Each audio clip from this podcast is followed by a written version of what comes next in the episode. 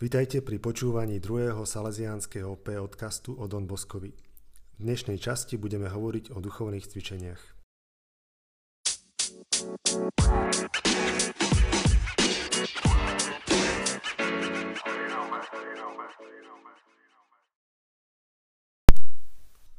Dnes by sme sa mohli pozrieť na to, ako cirkevný kňazský konvikt mal úzke prepojenie s jedným krásnym miestom, ktoré je medzi horami v blízkosti francúzskych hraníc. Vzdialené asi 30 km od Turína a to mestečko sa volá Lanco Torinese.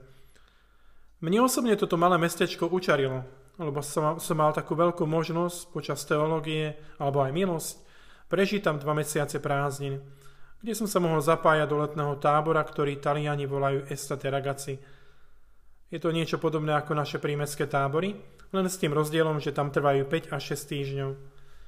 A nad tým malým mestečkom sa nachádza jeden krásny chrám, svetiňa alebo pútnické miesto svätého Ignáca z Loyony. Nebudeme sa vrácať späť do ďalekej histórie tohto chrámu, ale pozrieme sa na to, aký súvis, aké prepojenie mal tento konvik v Turíne s touto svetiňou svätého Ignáca nad Lancom. Teológ Don Guala, ktorý bol správcom konviktu v Turíne, sa stal správcom tejto svetine v Lanco už v roku 1814. A vieme, že to bolo rok pred Don Boskovým narodením. A tu sa práve začína spájať ten osud svetenie v Lanco s osudom cirkevného konviktu, čo veľmi obohatí formačný projekt, ktorý prebiehal v kňazskom konvikte v Turíne, kde sa každý školský rok končil duchovnými cvičeniami vo svetini svätého Ignáca. A ako po smrti Dona Gualu Don Cafaso prevzal správu cirkevného kňazského konviktu v Turíne, tak prevzal správu aj za svetiňu svätého Ignáca v Lanco. Dom Bosko tu prichádza pravidelne na duchovné cvičenia od svojich 26 rokov života a chodieva na toto miesto viac ako 30 rokov po sebe. A ako som spomínal, po teológovi Gualovi správu svetine prevzal Don Cafaso, ktorý bol za toto miesto zodpovedný až do svojej smrti v roku 1860. Po smrti Dona Kafasa sa stal rektorom konviktu a pútnického miesta svätého Ignáca kanonik Eugenio Galletti a od roku 1864 to bol kňaz Felice Golcio, ktorý sa stal aj spovedníkom Dona Boska. Po smrti Dona Kafasa na ďalších 30, 13 rokov. Keď zomrel ten Eugenio Galetti, tak v roku 1873 Don Bosco prichádza opäť na svoje duchovné cvičenia do Lanca ale práve to, čo tam zažil, ho vraj odradilo, aby ďalej v nasledujúcich rokoch pokračoval v tom, že bude chodiť na duchovné cvičenia do tohto pekného kraja. Giuseppe Bucelato, historik Salesian, spomína, že tam zažil veľmi chladné prijatie, ktoré ho presvedčilo o tom, že už nie je to miesto, kde by mal ďalej prichádzať. A pozrime sa, ako vyzerali duchovné cvičenia v časoch pôsobenia Dona Gualu alebo Dona Kafasa. Don Guala, keď sa stal správcom tejto svetine v roku 1814, tak sa rozhodol toto miesto opraviť, zreštaurovať, zrekonštruovať, rozšíriť, aby tam mohli prichádzať viacerí účastníci, aby tam prichádzalo aspoň 80 ľudí na duchovné cvičenia. Don Guala vo svojich pravidlách tak zdôrazňuje, aby okrem rekreácie popoludňajšieho voľna sa zachovávalo na všetkých duchovných cvičeniach prísne mlčanie. A to vo všetkých priestoroch, či už na chodbách, na izbe, v jedálni a o kaplnke ani už nehovorím. História spomína, že aj duchovné cvičenia, ktoré viedol Don Cafaso po smrti Dona Gualu od roku 1849 boli veľmi náročné. Najväčší dôraz tiež kládol na mlčanie ticho. Čiže vidíme, že Don Bosco, ktorý sa zúčastňuje týchto duchovných cvičení, tak má takúto osobnú skúsenosť, vo svojej formácii. A táto dombosková skúsenosť sa pre neho stáva základom jeho pastoračnej práce.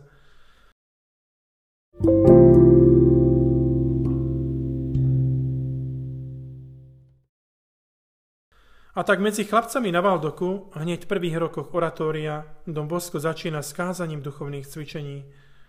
Bučela to píše, že Dom Bosko robil prvé duchovné cvičenia pre chlapcov v oratóriu v roku 1848. Na týchto prvých duchovných cvičeniach mal asi 50 chlapcov.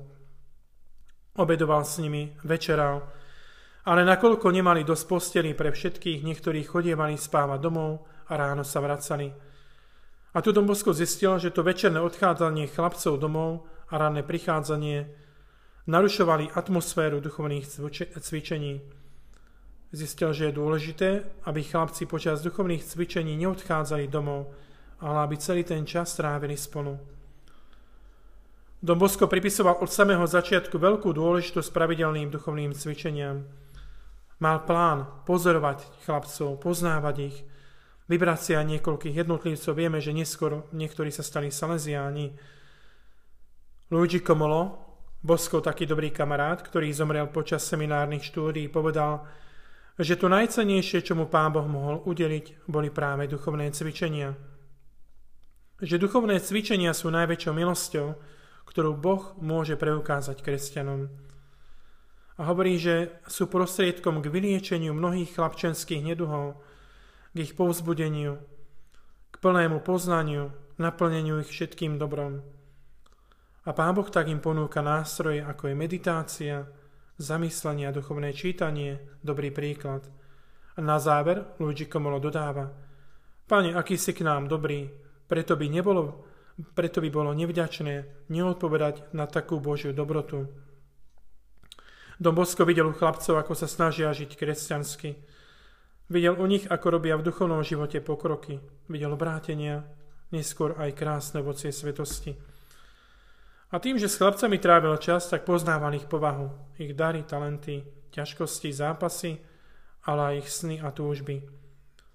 Na jednej strane tých vlažnejších prebúdzal nadšenie pre zbožnosť, povzbudzoval ich v horlivosti a na druhej strane mnohým pomáhal spoznávať, kde, chce, kde ich chce mať dobrý Pán Boh.